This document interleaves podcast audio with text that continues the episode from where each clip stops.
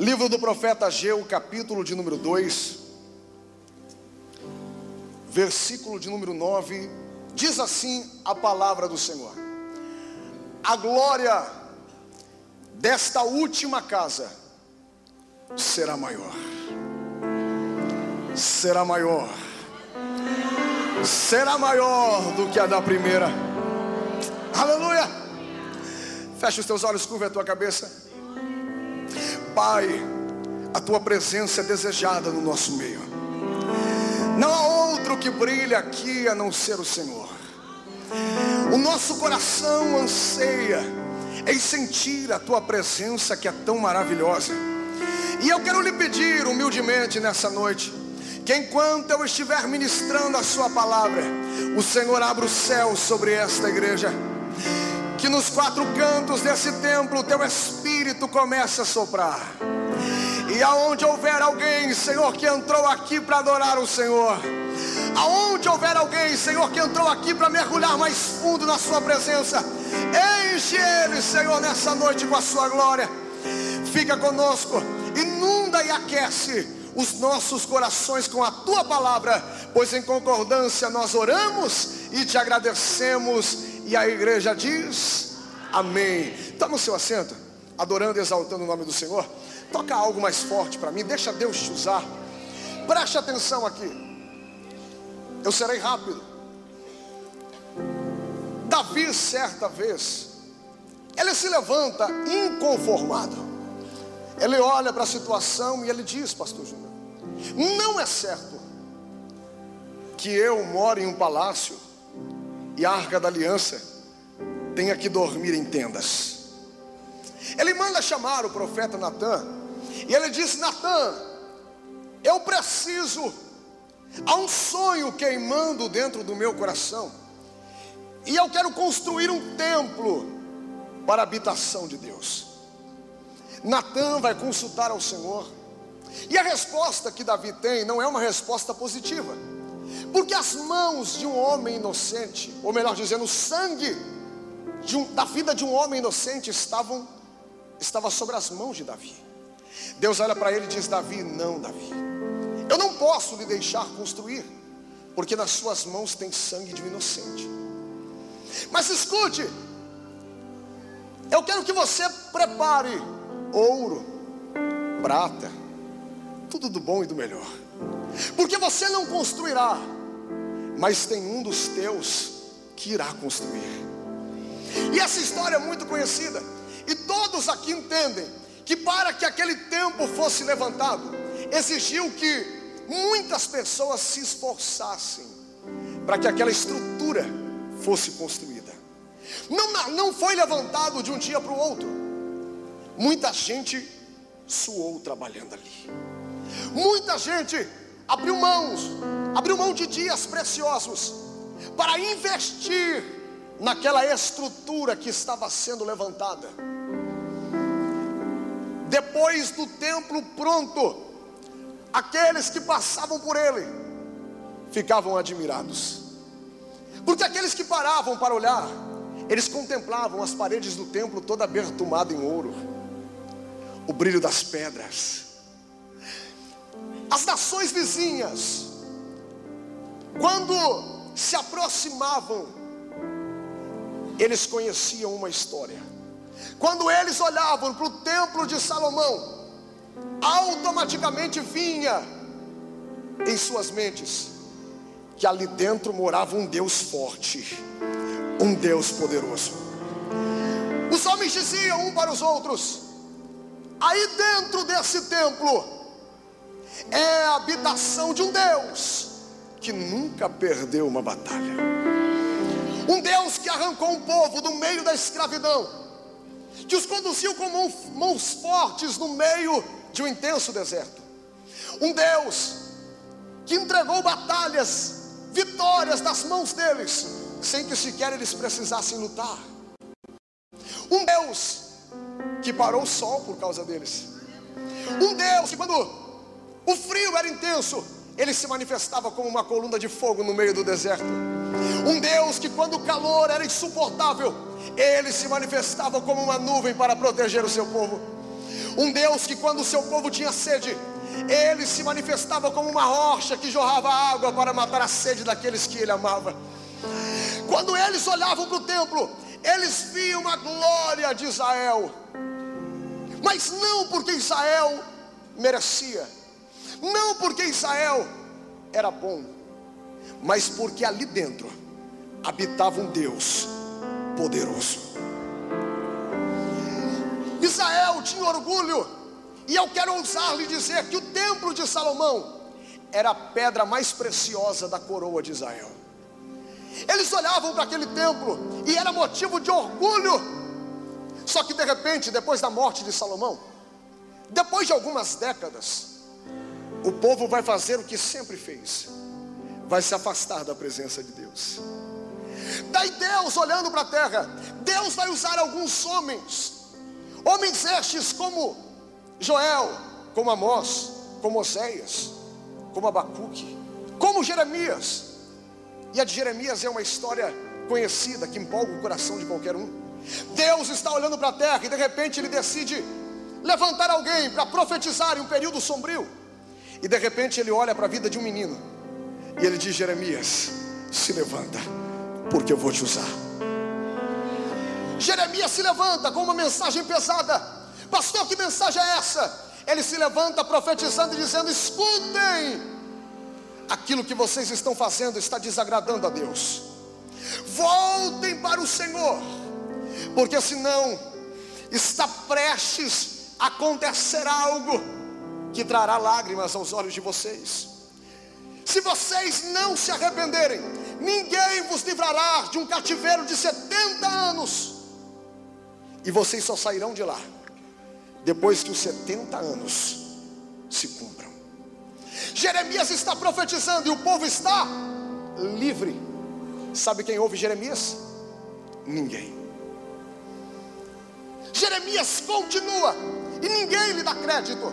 Daí de repente, a Bíblia diz que um homem chamado Nabucodonosor, ele se levanta contra Israel. E aí vai acontecer uma das cenas históricas que muitos aqui conhecem. Ele vai invadir a cidade. Ele vai levar a primeira leva de deportados para dentro da Babilônia. E entre esses homens que foram deportados estão Daniel, Ezequiel, os meninos que seriam conhecidos futuramente como Sadraque, Mesaque e Abidinego. Eles são levados para dentro da Babilônia. E a Bíblia vai dizer que a tristeza era tão grande que o povo de Deus dependuravam as suas harpas sobre os salgueiros, se assentavam à beira do rio Quebar e choravam. E os soldados babilônicos diziam: Cantem os cânticos que vocês cantavam em Sião. E alguém olhava e dizia: Nós não temos força, nós não temos alegria em cantar, porque a tristeza já estava instaurada na vida daquele povo. Só que escute: o povo é levado cativo, a cidade é invadida, mas ninguém toca no templo, queima o templo, ninguém derruba o templo, a cidade está intacta.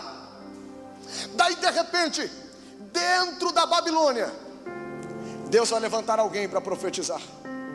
Quem, pastor? Deus vai levantar um homem chamado Ezequiel. Escute, Jeremias profetizou em um tempo onde o povo estava livre, onde o povo podia fazer o que bem entendesse, e eles não ouviram Jeremias. Deus vai levantar Ezequiel em um tempo onde o povo estava cativo, só que mesmo assim eles também não ouvem Ezequiel. Ezequiel está profetizando, está dizendo: se arrependam, para que Deus restaure a sorte de vocês. Se arrependam, para que Deus volte a abençoar vocês. Mas ninguém ouve. E de repente Deus vai revelar para Ezequiel a doença que o povo tinha. Pastor, que doença é essa? Deus vai dizer para Ezequiel: Ezequiel profetiza, eu arrancarei o coração de pedra e colocarei um coração de carne. Corações empedreficados gente que não conseguia ouvir a verdadeira voz do Senhor. Daí de repente Deus ele fala para Ezequiel: Ezequiel, eu quero que você profetize. Como Deus? O Senhor quer que eu grite? Não. Deus vai pregar a língua de Ezequiel no paladar da sua boca. Ezequiel vai ficar mudo. Deus vai falar para ele: Ezequiel, pega o tijolo, desenha a cidade de Jerusalém nesse tijolo, monta um cerco em volta desse tijolo deita sobre o seu braço. E durante 390 dias você fará isso. A casa de Ezequiel era conhecida, porque os anciões do povo de Israel, eles se achegavam até lá, para serem aconselhados por Ezequiel. A, a casa de Ezequiel ficava com as portas abertas o dia todo Daí de repente, Deus ele sabia que quando os anciões chegassem ali, eles iriam entender aquela pregação que Deus havia mandado Ezequiel montar ali no chão. Pastor, mas o braço dele não ia doer? Ia, porque pregar a verdadeira vontade de Deus dói. Pregar o que Deus quer machuca faz os nossos ossos doerem.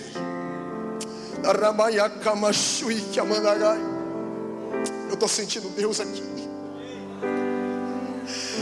Ezequiel está pregando, os homens estão entrando, estão vendo a cidade de Jerusalém cercada. E a mensagem nas entrelinhas é essa: se arrependam, se arrependam. Nós estamos em uma semana de avivamento. Mas não existe avivamento sem arrependimento. O primeiro passo para um grande avivamento é o arrependimento. Oh. Ezequiel está pregando, mas ninguém lhe ouve. Só que não é porque não ouvem que a palavra de Deus não se cumprirá. De repente, Nabucodonosor ele vai sitiar a cidade de Jerusalém, do jeito que Ezequiel havia pregado, agora está acontecendo. A cidade está cercada. O povo não tem ideia do que está acontecendo, porque dentro da cidade tem gente profetizando, e um deles se chama Ananias, e ele está profetizando, dizendo: Não se preocupem não se assustem, porque a ira de Deus não está sobre vocês. Deus é com vocês. Vocês vão prosperar. Vocês vão ter tudo do bom e do melhor. Vocês vão conseguir. Daí de repente Jeremias se levanta e fala: Que bom seria, Ananias, se Deus fizesse essas segundo as suas palavras. Mas como tu profetizaste falsamente, dentro de um ano tu morrerás. Por quê? Porque nos nossos dias não é diferente. Tem muita gente dizendo para o povo: Deus está com vocês, quando Deus não está. Pastor, como dói isso? É para te sacudir. O povo acredita que Deus iria restaurar a sorte deles. Mas Deus, quando fala, Deus cumpre a sua palavra. E Deus havia dito: vocês só sairão daqui depois que 70 anos de cativeiro se cumpram, e ninguém arrancará vocês aí. E a Bíblia diz que, operando Deus, quem consegue impedir? Se Ele fala que vai fazer, não existe profeta na terra que consiga fazer que coisas diferentes aconteçam. Daí de repente, Deus vai visitar Ezequiel de novo. E Deus vai falar: Ezequiel, você está admirado com o brilho do ouro no templo? Você está admirado, Ezequiel, com o brilho das pedras? A glória deles está no templo, Ezequiel. Mas eu quero que você conheça algo, Ezequiel. Daí Ezequiel vai dizer: E a mão do Senhor me tomou pelos cachos levou em visão até a porta de entrada do pátio de dentro do templo. E de repente, Deus mostra para Ezequiel uma imagem de ciúmes colocada na porta de entrada. E Deus fala: Ezequiel, tu está espantado, tu estava admirado com o brilho das pedras, mas eu não me encanto com aquilo que eu vejo do lado de fora, porque eu conheço aquilo que está do lado de dentro. Ezequiel vem, tem uma imagem de escultura, uma imagem que provocava os ciúmes de Deus, na porta do templo. Mas eu te pergunto: o templo era de quem? O templo era para habitação de quem? O que, que aquela imagem estava fazendo lá? Deus está olhando para Ezequiel e está dizendo: Ezequiel, o meu povo está fazendo de tudo para que eu me afaste do meu santuário. Ezequiel, eu estou tentando continuar com eles, mas não dá, Ezequiel. Olha as atitudes deles. Ezequiel, olha o que eles estão fazendo, Ezequiel. O templo era para ser meu. Mas olha quem está lá, Ezequiel. Ezequiel, mas não se assuste. Por que Deus? Porque tu verás abominações ainda maiores. Daí de repente, Deus pega Ezequiel e leva ele para uma outra parte do templo. Um lugar onde as pessoas se reuniam. E do lado de fora estava tudo perfeito. Daí de repente, Deus mostra um buraco na parede para Ezequiel. E Deus fala: Ezequiel, coloca o dedo aí. Cava esse buraco, Ezequiel. Ezequiel começa a cavar. E quando Ezequiel caça, cava, ele entra em uma câmara secreta. E tem 70 anciões lá dentro. 70 anciões que participavam do serviço sagrado. Pastor, o que eles estavam fazendo lá?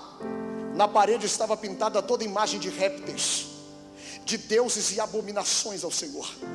E eles estavam se prostrando diante daquela imagem, dentro do templo, que era a habitação do Senhor. Deus está olhando para Ezequiel e está dizendo: Está vendo, Ezequiel?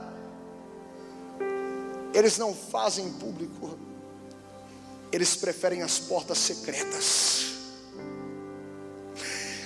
Eles olham e dizem: Deus abandonou a terra. Ezequiel, eles dizem: Nós fazemos do jeito que bem entendemos. Deus não está vendo. O maior problema da nossa geração é achar que Deus não está vendo, é achar que Deus ainda não tem os seus profetas verdadeiros. Durante quase um ano, Davi guarda em silêncio o seu pecado. Mas de repente Deus dá um brado na terra. E Deus ele diz: Natan, se levante. O que foi, Senhor? O Senhor quer que eu unja alguém? Não. Eu quero que você vá na casa de alguém. Quem, Deus? Alguém que eu arranquei de trás das malhadas. Alguém que eu coloquei uma coroa na cabeça dele alguém para quem eu dei fama, eu dei um nome, alguém que não era nada, e eu fiz dele alguma coisa. Vai lá, Natan, aponta o dedo na cara dele, Natan, e fala para ele: ninguém viu, mas Deus viu. Ninguém estava lá, mas Deus estava. Fala para quem está do seu lado. Deus viu. Deus viu.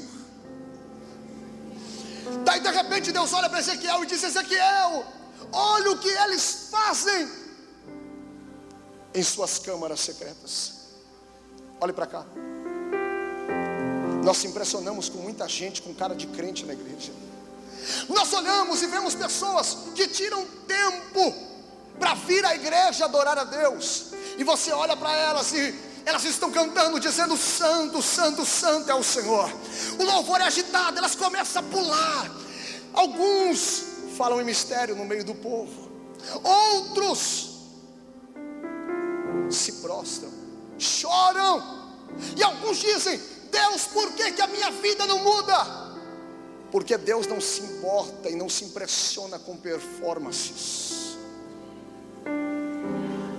Não adianta adorar a Deus num culto como esse, se quando Deus entra na sua porta secreta nas madrugadas, Deus te encontra na pornografia. Quando Deus te encontra longe da tua esposa, Deus te vê desejando outras. Não tem como adorar a Deus aqui e querer que as coisas funcionem, se na tua câmara secreta o que você faz desonra a Deus. E Deus estava dizendo para ele: eles são sacerdotes, eles são anciões, eles são pessoas que estão a meu serviço, mas no secreto, olha o que eles fazem. Você acha que Deus não te vê? Você acha que seriamente você vai entrar no céu como se nada tivesse acontecido? Você acha que o fato de levantar a mão e dar meia dúzia de glória a Deus vai atrair o favor de Deus a teu respeito? Deus nunca passará por cima da santidade dele para abençoar ninguém. Um dia, pastor, uma mulher me procurou depois do culto e ela disse: Pastor, ora por mim. Meu casamento, meu, minha, meu relacionamento está fracassado. Daí de repente eu olhei para ela, o Espírito Santo me impulsionou. E ele disse: Pergunta para ela se ela é casada no papel. Eu olhei para ela e disse: Filha, tu é casada no papel? Ela disse: Não, pastor, eu sou amigada. Daí o Espírito Santo falou no meu ouvido: Me obriga a abençoar ela.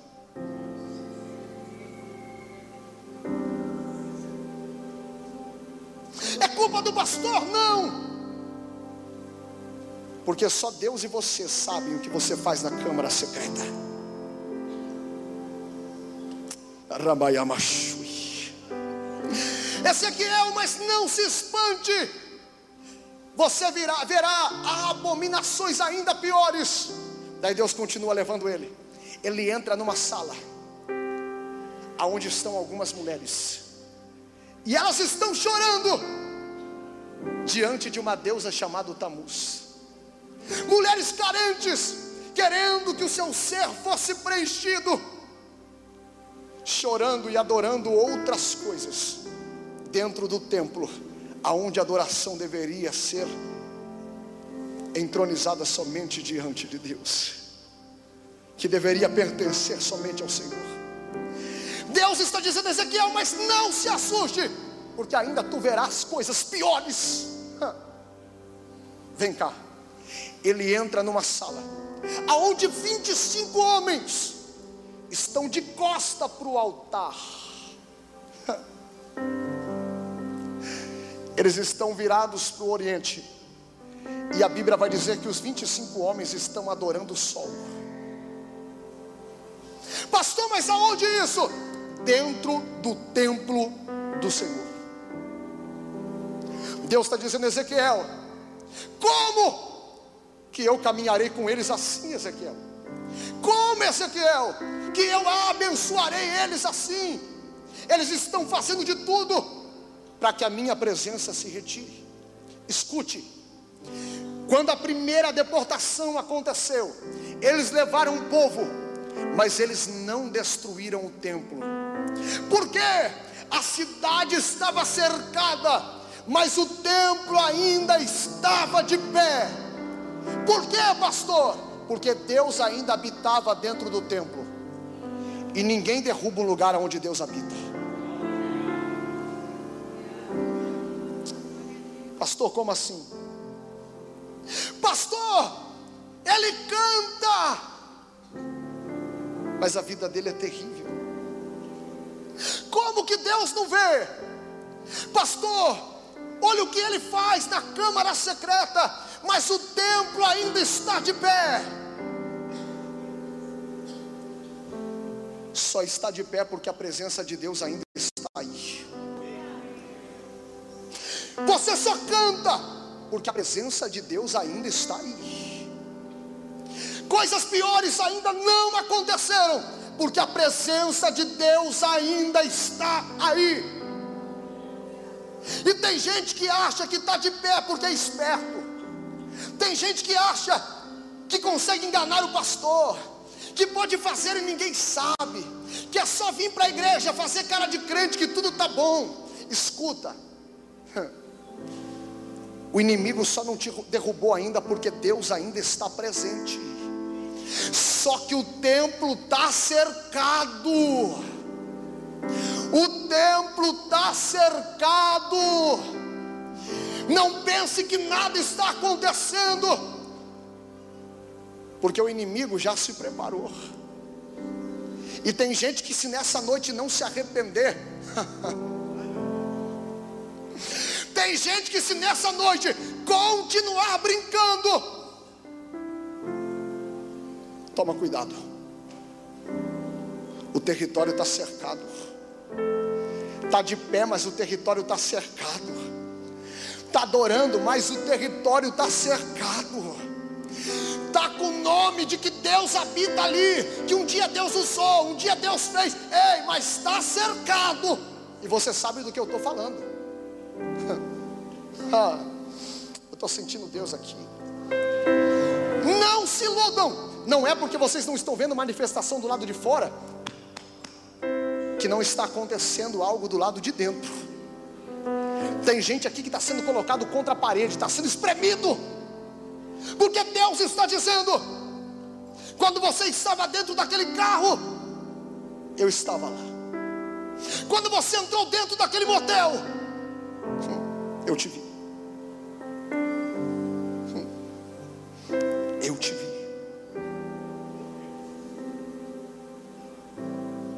Fala para alguém aí do seu lado. Pega na mão dessa pessoa com muito carinho. Olha para a cara dela e faz cara de profeta. Fala para ela, está entendendo o que Deus está falando?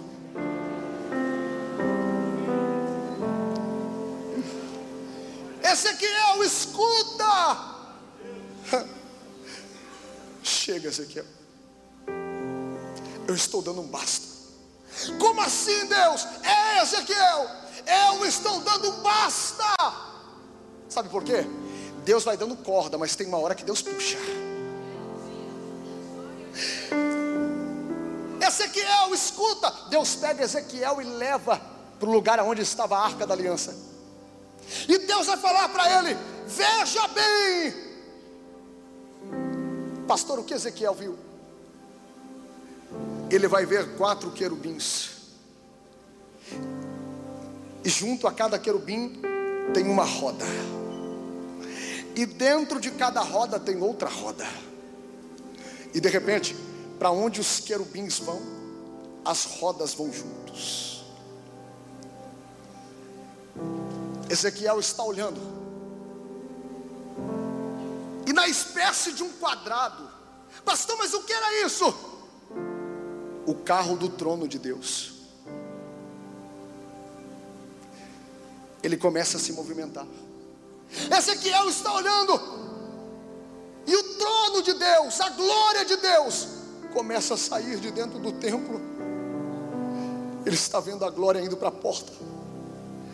Ele vê a presença de Deus saindo de dentro do templo. Tudo fica sombrio. Mas eu acredito que os sacerdotes, eles estavam tão presos à figura do templo,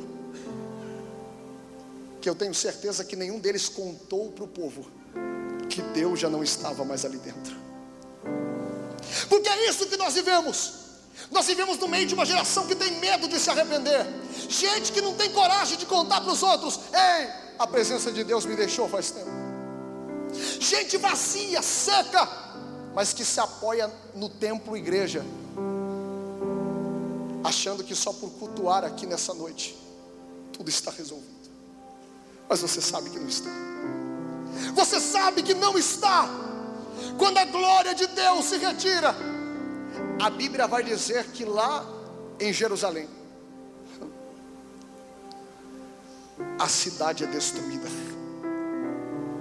o templo é queimado, o templo é derrubado, não sobra nada. Só que Deus nunca executa juízo contra a vida de alguém sem levantar um profeta para avisá-lo antes. Nunca.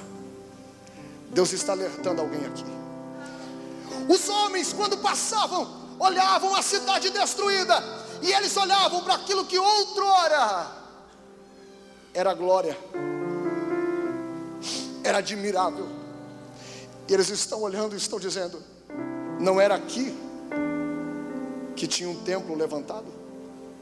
Não era aí que estava o templo que era orgulho do povo do Deus de Israel, mas o lugar que outrora era orgulho, era alegria, se transformou em um cenário de destruição. Olhe para cá. Deus está lhe falando aqui hoje, que hoje, aquilo que as pessoas veem em você, é o brilho da presença dEle. E se hoje você consegue ficar longe do vício, longe da vida terrível que você teve um dia, foi porque a presença de Deus um dia entrou aí dentro do templo. A admiração, o respeito que você tem, a consideração, quando as pessoas da sua casa olham para você e dizem: hoje ele é um novo homem, hoje ela é uma nova mulher, eles estão vendo aquilo que a presença de Deus fez na tua história. Não é porque você é bom, porque se fosse por nós, nós nunca estaríamos aqui. Nós não estamos aqui porque nós conseguimos com a nossa capacidade, porque até para orar nós precisamos da presença dEle. Deus está lhe dizendo aqui nessa noite: se a minha presença sair do seu templo, a sua vida desaba. Se a minha presença te deixar, aquilo que era orgulho para sua família vai se transformar em vergonha. E tem gente aqui brincando com fogo. E Deus está lhe dizendo: toma cuidado, porque o território já está cercado, rapaz. Toma cuidado, porque o território já está cercado, moça. Eu conheço a tua vida de se deitar com um e se deitar com outro. Eu conheço o que você tem feito, e a minha misericórdia ainda está permitindo que a minha presença continue aí. Quando você saiu de casa hoje, o diabo disse para Deus: Deus, deixa eu matar ela. Ele queria desgovernar um carro e jogar em cima de você. Mas quando ele marchou na tua direção e ele chegou ali, ele viu uma marca.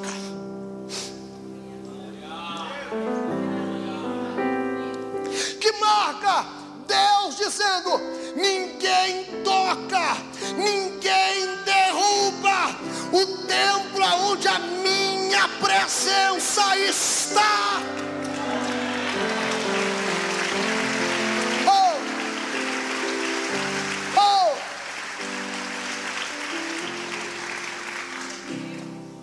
Quando Deus se retira, o inimigo destrói.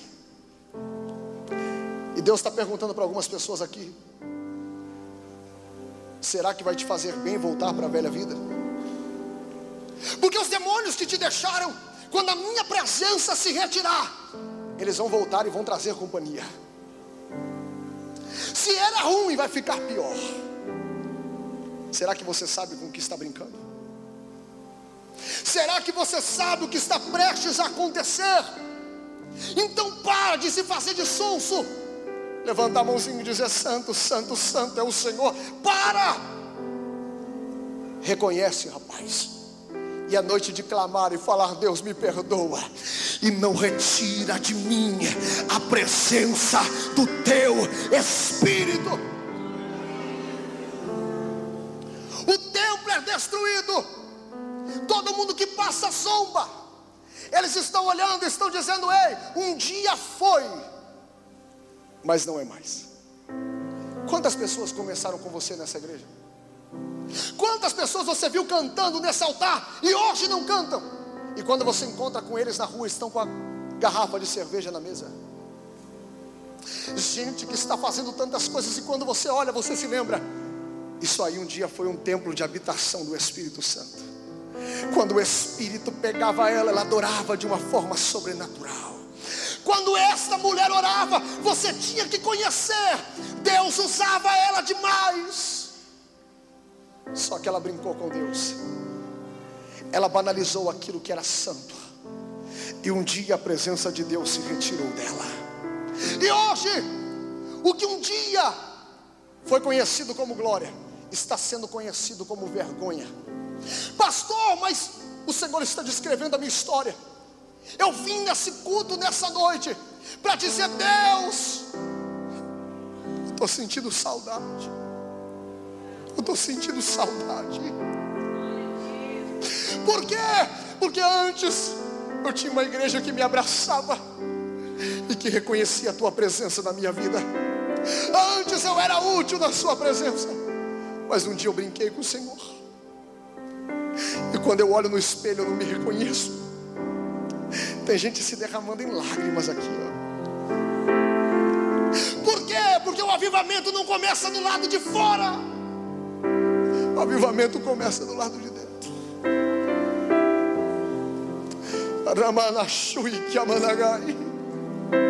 E Deus está falando para alguém aqui: ei, não importa se quando era para dar valor você não deu. Por quê, pastor?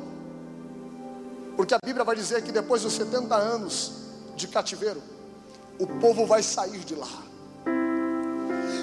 Depois de serem envergonhados, de perder tudo que eles tinham, depois de ir para a lona, e eu espero que você não precise chegar nessa situação. Eles voltam, e Deus dá a eles a oportunidade de recomeçar. E a primeira coisa que eles fazem é querer reconstruir o templo.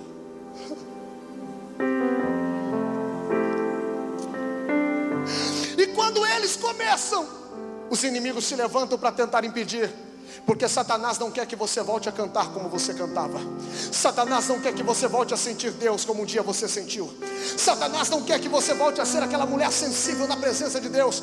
Aquele homem que tudo que fazia para Deus fazia com excelência. Satanás não quer. E é por isso que quando você se levanta e diz: Hoje eu vou reconstruir o templo. Ele sempre, ele sempre levanta alguém dizendo: Ei, hoje tem festa, estou te esperando. Hoje nós vamos encher a cara, vem comigo. É por isso que o seu telefone não para de tocar. E tem alguém dizendo: Ei, estou te esperando, estou com saudade. Está doido para tocar no teu corpo e te afastar cada vez mais de Deus. Gente que nas entrelinhas está dizendo: Ei, vem mais, vem. Porque eu só estou esperando a glória de Deus se retirar de você. Porque você vai ver aonde eu vou te jogar. E tem gente achando que essas propostas é para o teu bem, mas não é. Satanás está arquitetando um projeto para ver a glória de Deus sair da sua vida. Eles voltam e eles começam a reconstruir, mas reconstruir não é fácil, porque tem que tirar os escombros, tem que tirar os entulhos, tem que arrancar tudo aquilo que está com aparência de abandonado. Pastor, como assim? Tu quer a glória de Deus de novo? É noite de tomar uma decisão e abandonar a cachaça. É noite de pegar o vício e falar: Ei, eu não toco mais. É hora de pegar o seu telefone, ligar para aquele homem casado e falar: Ei, me esquece. falar para aquela moça: a partir de hoje, você não toca mais no meu corpo. Se quiser, casa. Pastor, mas dói, dói. Ninguém tem a presença de Deus facilmente. Quer que a presença de Deus invada o teu ser? Eu vou lhe explicar uma coisa e aqui eu encerro. Tem gente que sente a presença de Deus e chora. Gente que sente a presença de Deus e se rende. Mas escute: sentir a alegria do Espírito não significa que ele habita em você. Pastor, como assim? Se o Espírito decidir que ele quer ser sentido aqui, se ele permitir, até quem não é crente vai chorar. Até quem não é crente vai sentir. Sentir alegria não significa que ele habita em você. Quando ele habita, a sua vida é diferente. Você fala diferente. Você anda diferente. Você se veste diferente. Os seus negócios são diferentes. Rabagamachui. Tem empresário que diz: Ei, eu estou afundando. É claro, a tua confiança está no seu braço. Deus nunca te mandou sonegar impostos. Isso não é atitude de quem é cheio do Espírito. Pastor, mas eu vou na igreja, eu oferto. Deus tinha que fazer. Deus não tem que fazer nada. Quer que Deus mude a tua história? Coloca o templo em ordem. Afasta da sua vida aquilo que está afastando a presença de Deus de você. Coloca para longe.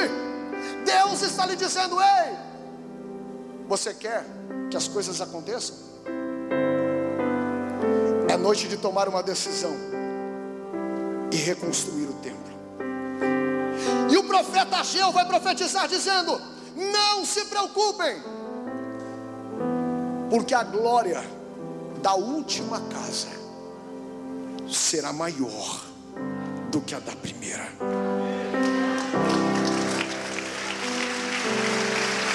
Oh!